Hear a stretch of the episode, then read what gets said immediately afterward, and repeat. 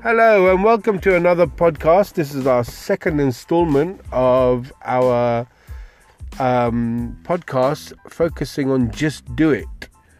And our second episode talks about a gentleman's life on his inspirations and why he does what he does.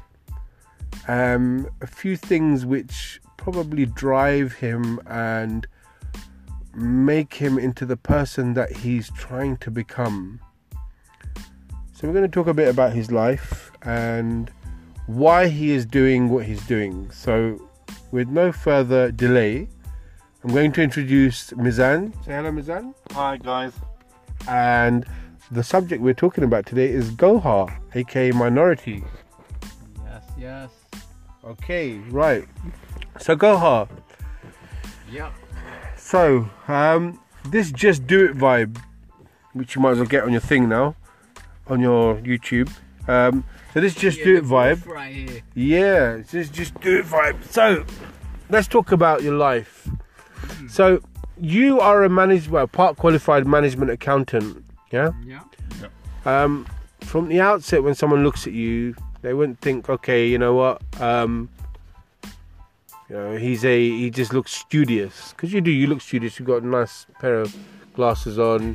You're quite a studious chap. When you look at you, you're quite a smartly dressed guy. Yeah. But there's something inside of you that you like to unleash now and then, and you know, I want to get behind that skin, and I want to understand the type of person you are, and I want the listeners to understand. What drives you? I mean, yeah, you know, you're not famous, a celebrity, whatever. But I think I think that there's something to share, and there are things that people can take away that are somewhat things to think about. So, Gohar, yeah, tell me, what is it that drives you to do your music, that wants you to, that tries to make you unleash the creativity that you have inside of you? Because I can see a very creative person in front of me, and I think that you have something to share. So what is it that you want to share, and what is that message? Well, answering the beginning part, what kind of drives you, inspires you. The reason I started getting into the music, which is mainly the hip hop, you know, I MC, I rap, is the excitement that I felt when I was hearing it. I felt it was something that just really resonated with your being, and it just got me kind of hyped up. You know, it got me excited, and when you're excited at a young age by something, you want to partake in that. So that excitement really was what got me started and drove me to do, you know, get into MCing and that whole kind of thing. And how did your parents take that? Well, they just knew that I liked my music a lot. Initially, so they were just like, okay, music, you know, young guys, all, you know, everyone likes music, so cool. There wasn't really much of an issue at all. Occasionally when I would play some music and they would hear some swearing in there, then it became a bit of an issue, because some hip-hop songs, they do have cursing in there, they were swearing in there. Hey man, I remember a time when my mum caught she found my NWA tape. Oh, there you go. Back in the early 90s. There you go. And she played it to me, and she said, "What on earth is this? What is this? Do you want to explain to me why you're listening to this?" And wait, so she actually listened to it, or did she just look at the cover? She played it to me. Oh no! She looked at the cover and she played it to me. Damn. And it was just like... She heard F the police and all that. Yeah. And, you know, 100 miles of running. And I just remember, man, you know, back then you got... It wasn't even a talk to... Now it's like, Now it's a case where, you know, your parents will, or us as parents, me as parent, you just talk to your child and say, okay, no more listening to these tapes. Back then it was, you got a good whooping, man, straight. Yeah. Doesn't matter what age you was. That's it. So, okay, back to the subject. Yeah. So, yeah, in a nutshell, it was the excitement. It was that got me into the whole thing. And then obviously, you know, you get deep with it and you learn about the whole kind of rhyming and the rhythms. And so you get deep into all of that. So that was how I really got into it. Sorry, miss. Go ahead. What introduced you to rap? Introduced me like, to how rap? How did you come across hip-hop music? Well, I would say mainly two factors. First of all, it was any commercial type of rap that was highly accessible. That was like a means that kind of, when you explored it more, led you towards more underground hip-hop. So there were kind of songs out, for instance, what was kind of popular that, I mean, even like MC Hammer, even though that was a bit late, I got to hip-hop before that, but things like that that were commercially popular, you would hear like people rapping and stuff like that, and then you would find out more about the genre of music, and you would kind of find your way into the more deeper world of underground hip-hop, and that is not necessarily commercially available via like Top of the Pops or something, whatever was kind of very commercially on at that time. So I think it was the more commercial rap songs that I took an interest in, but they led me towards the deeper world of underground hip-hop. So that was one. And the second thing is, which is quite a big influence on a lot of people actually, yeah, is having an older sibling who's into that music. So my older brother, Omar. Oh, he was into it before you? He was into it before me. Really? Oh, wow, I didn't know that. So he was quite a big influence. And you hear that a lot. Like, you're like the type of guy who listens to Bollywood tracks. No, man. He was a DJ. No way. He was a DJ, damn, man. And he was DJing our parties. He had his own decks, turntables. Wow, man. Never judge a book by its cover. That's never what I can say. Omar, yeah. And he used to write a few raps and stuff. So he was like, he got into it, and when she had, you know, at that age, your older brother, your older siblings are a huge influence on you. So he was getting more deeper into it. Because he was older, he kind of had more knowledge of it at that time. So he was bringing up with the Eazy-E tape he was bringing home, NWA, then the Public Enemy started kicking in. And when he started getting his turntables and he started buying all the vinyl, then it was like, yo, forget it. And then Yo! MTV Raps, we ended up getting Sky at some point in the early 90s, and Yo! MTV Raps was a huge kind of thing, and I started listening to all that, and it was like, yo, I was immersed. I was completely immersed. Do you remember Normski in The Word? Yeah, no, Normski was Dance Energy. Oh, he was Dance Energy, and he had The Word. No, the word was another one. Yeah, that was Christian something. What was his name? that white Liverpudlian brother guy. Yeah, I forgot his name, but it's Christian something. So The Word, like Public Enemy and stuff like that, were on The Word as guests and stuff. Yeah. Dance Energy, like you mentioned, they had like hip hop acts and stuff come on there. So yeah, I just became immersed in that world and fascinated by that world, and started dressing that way. Listening to the stuff, even started using some of the words, and you know, I became all into that world, that culture. So when did you first start rapping? First started rapping around about 16. Okay. Were you freestyling or writing your raps? I was at that time doing a bit of freestyle, but I was also just imitating other rappers. So I would memorize a verse from maybe Nas or Public Enemy or something, and just say that rhyme. Do you know what I mean? Or I would take parts of other people's rhymes and put them together, because that's initially with a lot of people what starts happening. They don't have their own rhymes to begin with. They just have the other ones. You know, like you listen to a popular tune, you know the lyrics just because you heard it so many times. So you're saying their rhymes really, and then. That was my really initial raps. Were not really my raps. I was just saying them. Then you develop your own style, you start writing yourself, you're freestyling, all so, of that kind of like, kicked in. Freestyling itself, I mean, you were known, I mean, you probably are, but you were known on the circuit from what I know from 12 years ago that you were known as a credible and very talented freestyler. Mm. And I've only come across one guy who was similar to your vibes was Nadeem. He was a very just his freestyling ability was crazy back then. Altruism. Back in college day, Altruism. Shout out there to Altruism. Yes, absolutely. Special shout out there to him. And I just remember in college days we would sit down and this guy would just pick anyone and just start literally spitting bars about that subject. And it was a phenomenon back then. You know, it was a phenomenon, but people were freestyling.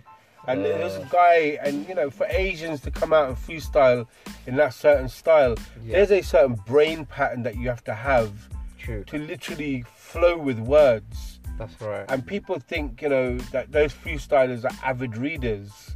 Mm. And, you know, even, like, the young grime artist who writes a rap, they're literally, you know, obviously they're writing, you know, they're thinking about, and there's a thought process they put in and they talk about their life and whatever. Yeah. But to freestyle is literally on the spot coming up with words that actually have a rhythm to it. Yep. And you know, that's a talent in itself. And I want to understand how you manage to do that.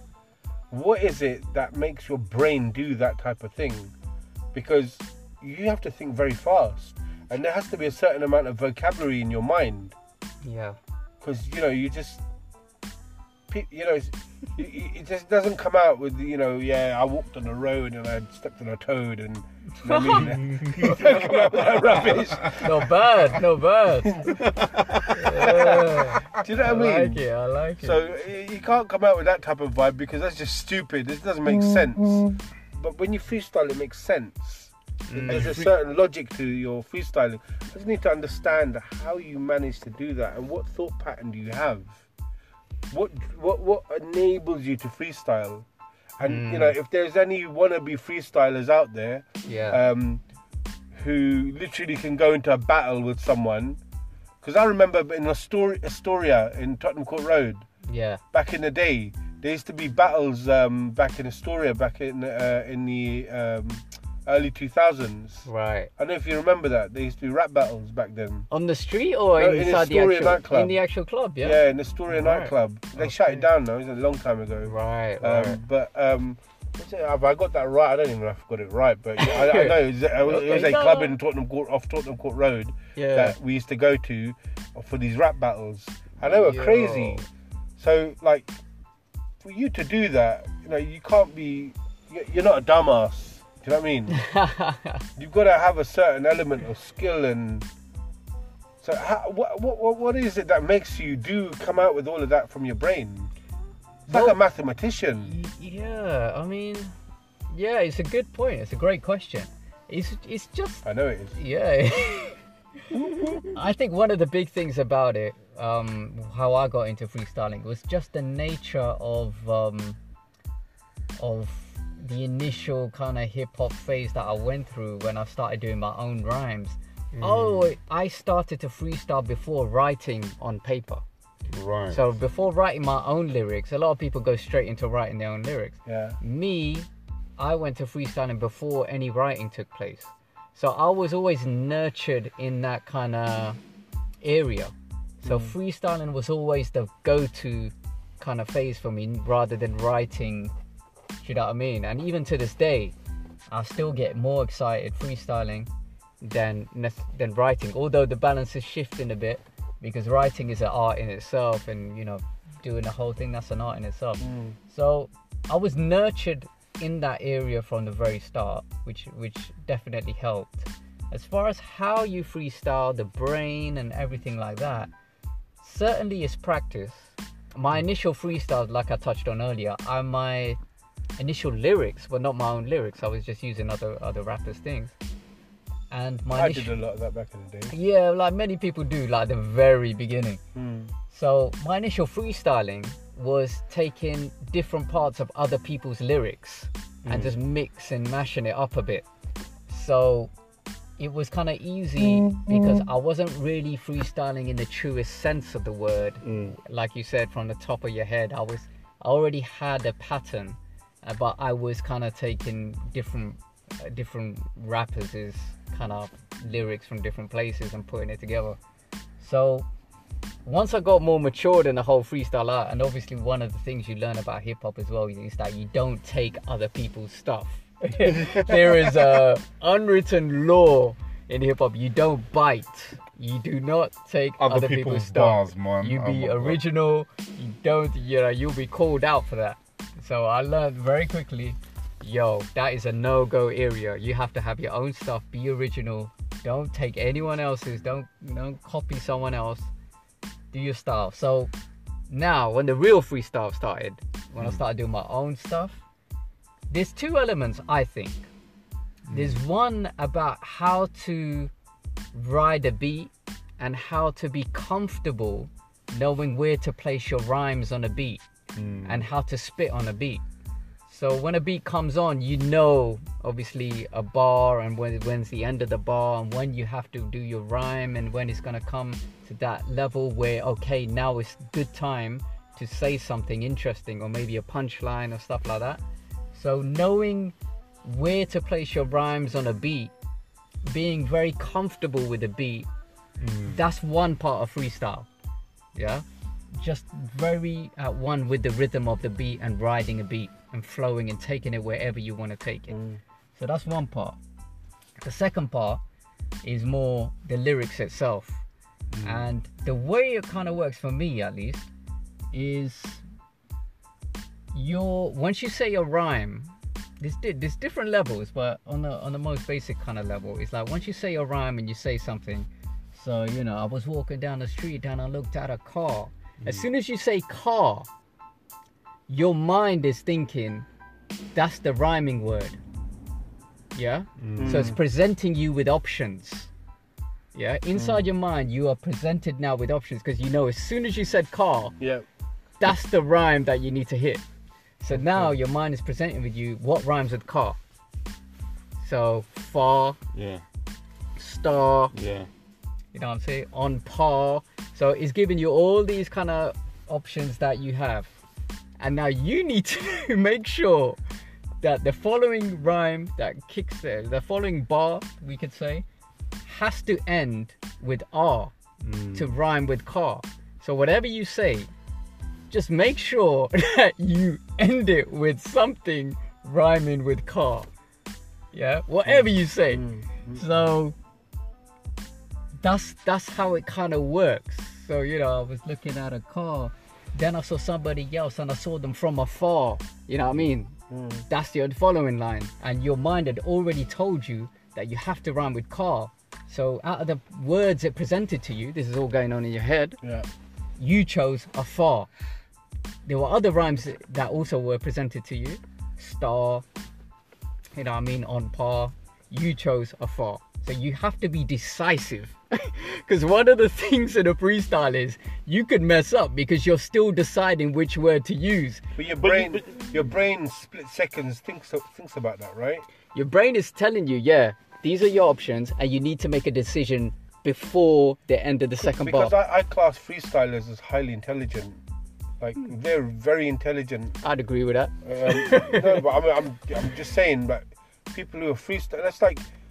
I know someone who's a maths genius, and you know you can present any equation to them, and literally their brain will just compute it and come out with these the answers like to the equations. Yeah, they can do it in their head. Yeah, literally in their head, like their whole they compute the entire equation, and literally they'll just spit out the answer.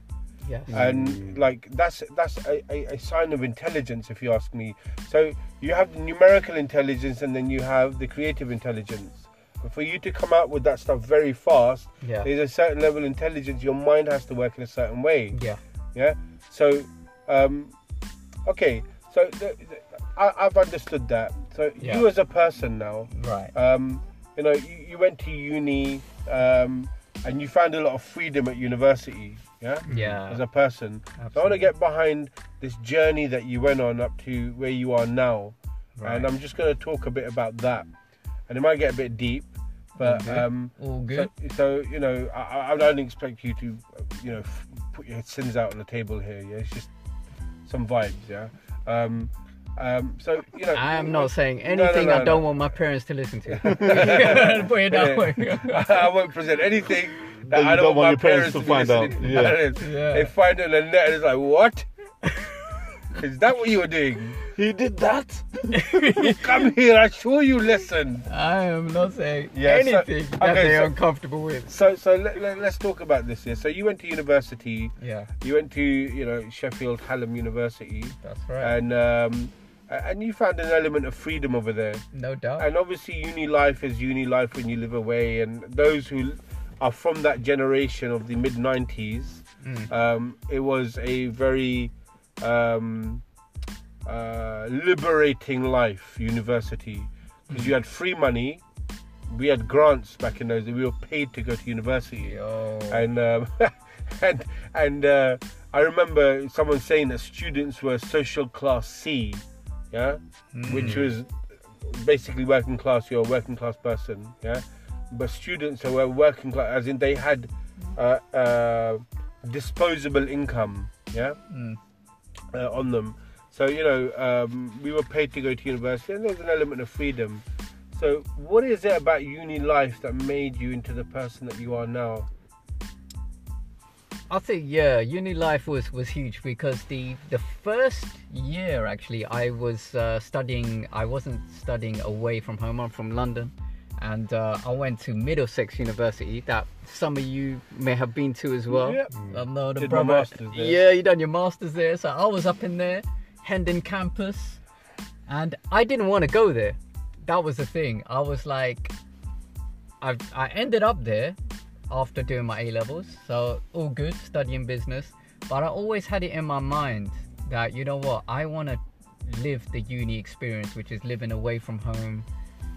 You know, do all of that, especially since my friends, like my close friends and stuff like that, they were also at uni, and a lot of them had gone like to Birmingham and Manchester, Leicester.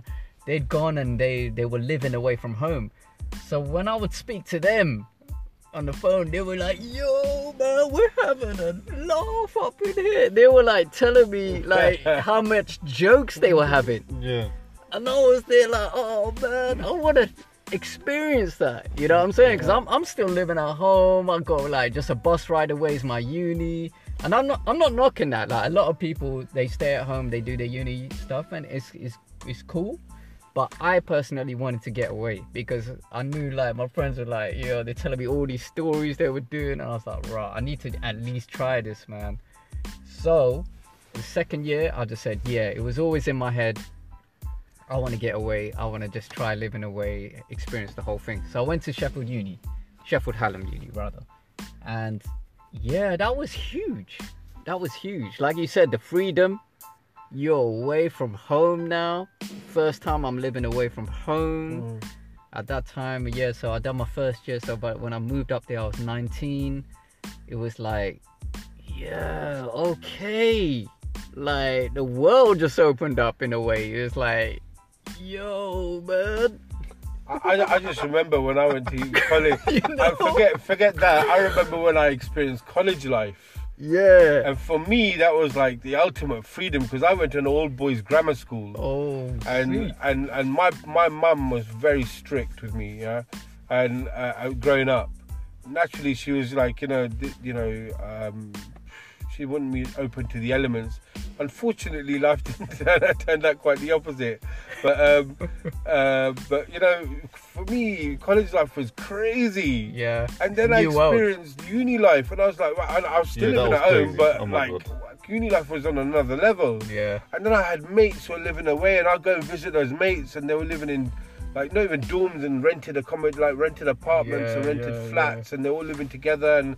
It was just this vibe that everyone was having, and I was like, wow, this is crazy. It was. So, I mean, but I had the comfort of having my food cooked for me at home. Oh, that's it, innit? You know what I mean? And my clothes ironed for me, and It was just the fact that I was living at home and that was it. But how did that experience make you? Did it give you a sense of responsibility? I'll tell you what it did give me. It gave me a sense of more independence. Okay. I was highly independent because of that experience. And not independence as in, yeah, I'm doing my own thing, but I was less reliant on others, and obviously my parents and family. You just less. You just do things yourself. Do you believe your education helped you in your life? Of course it did. Of course it did. Yeah, education definitely helped me. So you did. You did after that. You did a CIMA. Yeah.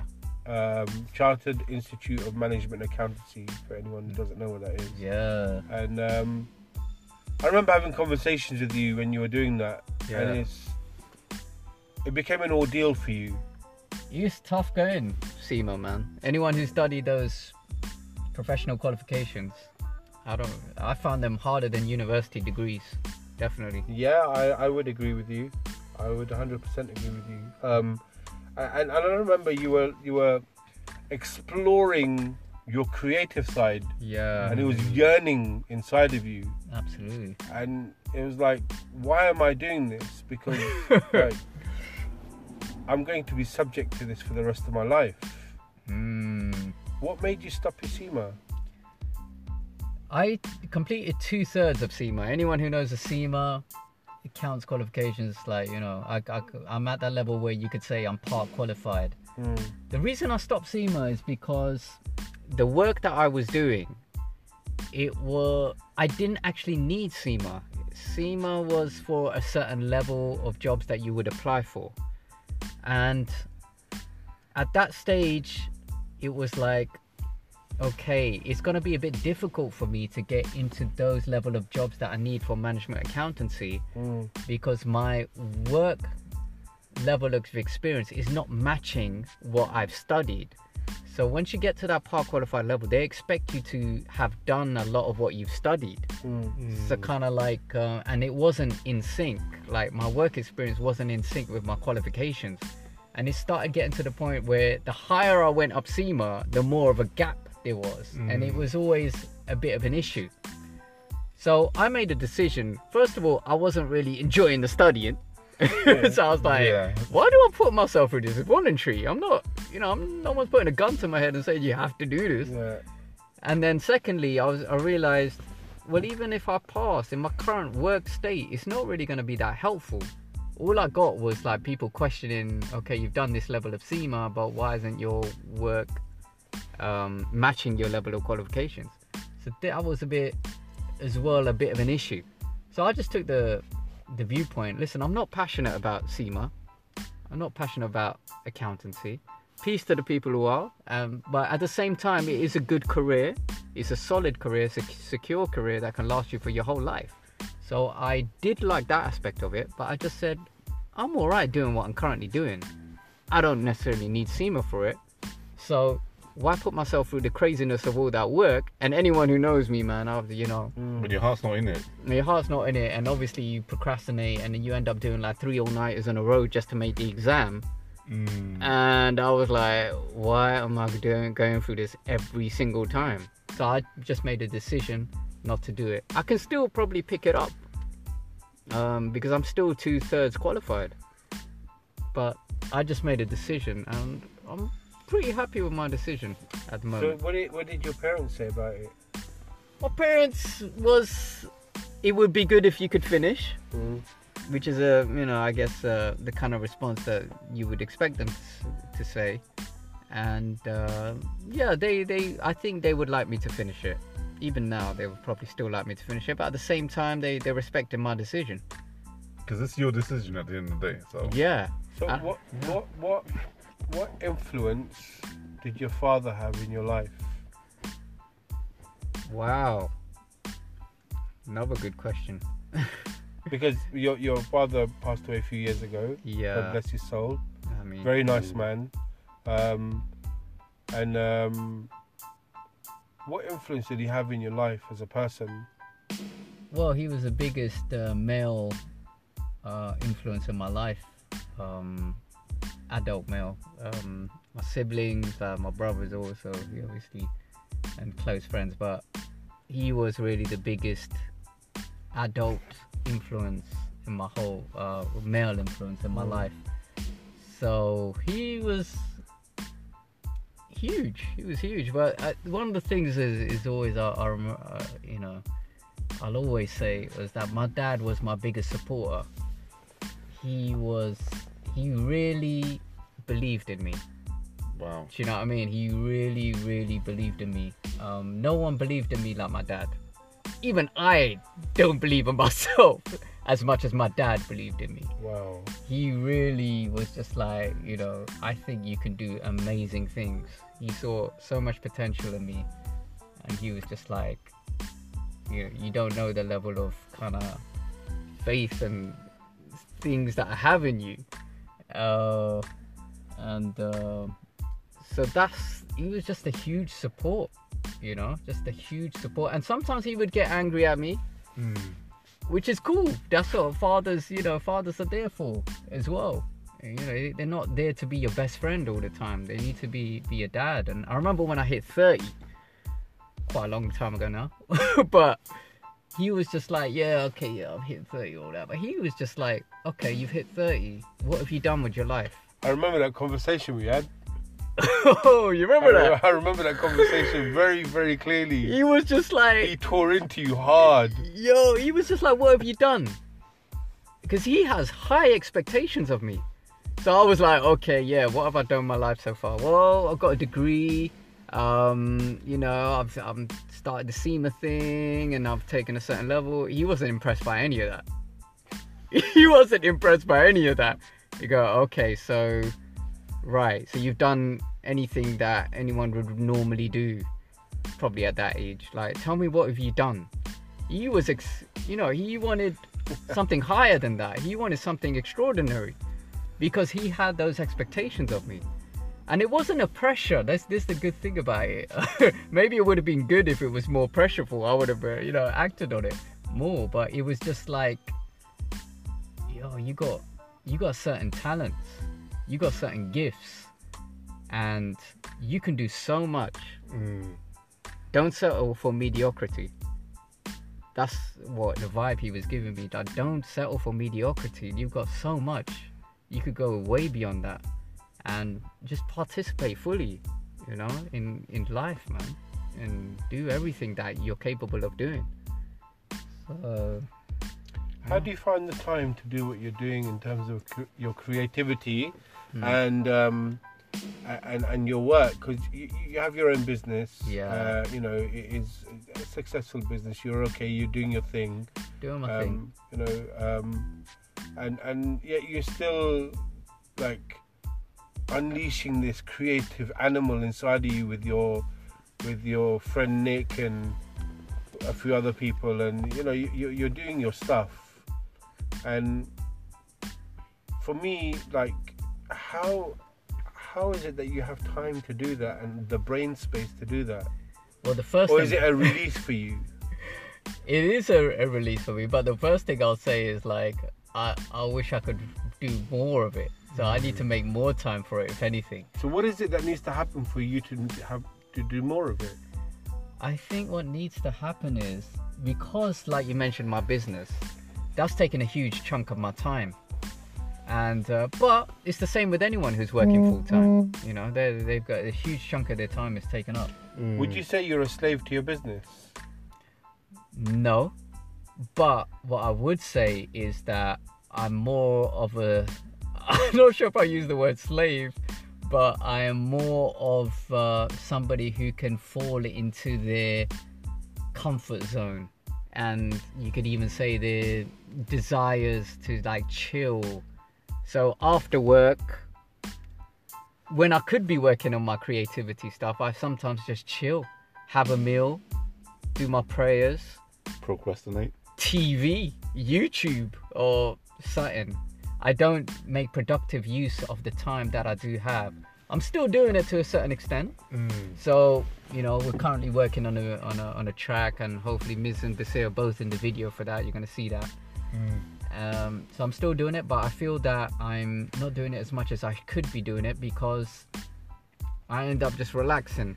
You know, when you come home from work and you just want to eat, you just want to sit down and chill for a bit. So I give in to that side of me a bit too much than I should. So if you had any advice for anyone listening to this and they wanted to, I mean, they had this, they're working, they're doing their thing and they feel they can do something else. Yeah.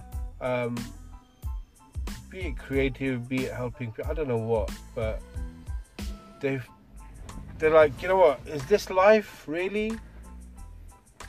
What advice would you give to a person who's just like, every day they're just living, waking up, going to work, coming home, waking up, going to work, going to sleep, waking up, going to work, going to sleep, you know, all of that stuff. And what advice would you give to someone who's like, there must be something else? I mean, I love doing this, but it's not going to make a use. It's not going to work, and you know, there's no use of doing this.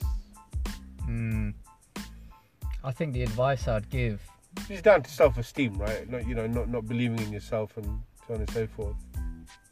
Yeah, that's definitely an element.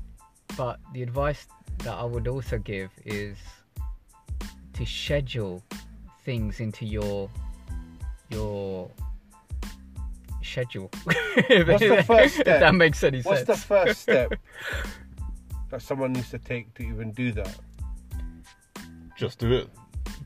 Oh my God, we're getting back to this. Yo, I'm gonna get that sample back. Push on the car for that, man. All right, vibe. But yeah, so you know, I mean,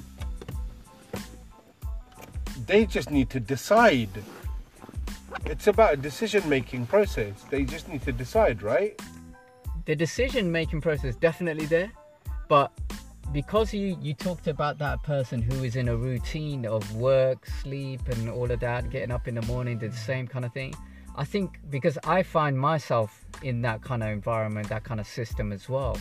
And what I think would be a good look for someone who's in that kind of position is to schedule something within their activities, within their week, whatever it is, that makes them do something creative. So you actually have to, because you're not going to do it.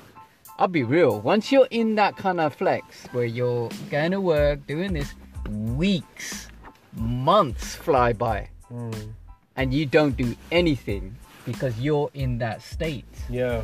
So you have to upset your system. You have to make something, just schedule something in that you know you would have to do, even if it's something.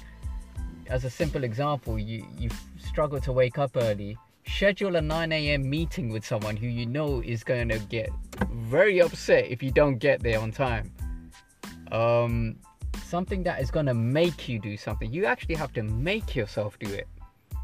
Do you know what I mean? It's about committing to something, right? Committing to something. Just commit. Decide and commit. Decide that this is what I want to... Okay, I like sewing, or I like, you know, making cakes. And I want to bake cakes for people on the side, and I just have a passion for baking cakes. Decide and commit and say on Sunday I'm going to bake a cake. Yeah. Okay, what happens? I'm going to bake a cake. But then how do you make it happen? So you definitely follow through. You have to have something, because if you leave it on yourself, you may not happen. Yeah. You have to have a why, right? You have to have a why. So what's your why behind what you do? My why, I think right now, is, as the Sufis say, I want to spread my wings. I want to actually live, because I'm not the part of you that goes to work every day and stuff like that. That's important, but is that really you living? That's not really you living. That's you surviving or getting money on all that, so you can do the bills and all that. All of that is very important, but that's not your heart living. That's your head, which is very important. Let me not, you know what I mean? I'm not telling anyone, yo, quit your day job and just go all out. But your heart needs to express itself, and when your heart doesn't express itself, part of you feels dead. And it's basically, are you living to work or are you working to live? Yeah, that's part of it. So you need to use what you're doing as a tool to... I mean, I do believe life is short. It's not short, it's long, yeah? But, you know, it's a certain period of time. No, it is. It's a certain period of time. No, what I'm saying is, when I say it's long, yeah, is that when we say life is short, you think, okay, I've only got a few years left. Yeah. But why are you even thinking like that? You know, you may be 40, 30. You've got another... Life expectancy is growing, and we know it. And, you know, we're in... You know, people are a certain age where they're still dressing the vibes that they had when they're 20. You know, they're dressing in trainers still and whatever, and they're in their 40s. Because that's the style that they've got. So, you know, you move fast forward to when they're 60... and they're still dressing the trainers and they're getting the latest trainers, latest tracksuit bottoms. Is that a weird thing to see? Would that be weird? Because if I saw a granddad, then granddad would be 60 wearing Nike tracksuit bottoms and some latest Nike trainers. I'd be flicking, what is this guy, man? What's going on here? Yeah. He's just trying to, and it just looks weird, but is that going to be weird down the future? So for me, life is, you know, there's a long life, but there's a short period of time to do it in. And short, maybe 80 years, 50 years, 100 years, whatever. So for me, you know, you got to do a lot of stuff and you got to have a why while you're doing something. Yeah. So I just need to understand what's your why. My why is that I need to let my heart come out. I don't want to go to the grave without unleashing your full potential. My full potential. That's my why. I want my heart to sing. I want to spread my wings. I feel the same way as well as an artist. Yeah. Well, yeah, 100%. There you go. And as a campaigner as well, 100%. That's the thing. Do you have a message? That's my why. Yeah. Do you have a message, right? I have a message too. Yeah. Definitely. Yeah. Okay. So let's wrap up. Yeah. So, in order to get something done in life, you just have to do it. Is that correct? Well, that's our Shia LaBeouf. Do it! Just do it! Don't let your dreams be dreams. Yesterday, you said tomorrow. So just do it! Make your dreams come true! Just do it! So that's my advice, and that's Gohar's advice. Just do it. If you have something inside of you that you really want to do, I mean, there are many factors in your life that you can... I mean, I haven't talked about the challenges that Gohar might have faced in his life, but there are challenges and there are many obstacles that you can face. And life is not going to be easy. It's not a bed of roses. It's not, you know, you don't get rich by doing nothing. You know, expect to be rich. Oh, I want to be rich. And you're going to sit at home and think I'm going to do the most easiest thing ever. That's absolute rubbish. You've got to work hard. Yeah? He had fun at university, but he had to work hard to get that degree. He has his own business, but he had to work hard to get a qualification that allowed him to have the credibility to do that business. Yeah. So there's a certain element of hard work. If you want to fulfill a passion, there's a certain element of hard work. But if you have inside of you that, oh, I want to be rich and famous, you're not going to do nothing. Because if your why is that, you are going to fail. You will fail. So you just need to do it. You need to go out there, have your why, and you need to go out and do it. That's what you need to do. And that's it. Do it! Just do it! Don't let your dreams be dreams.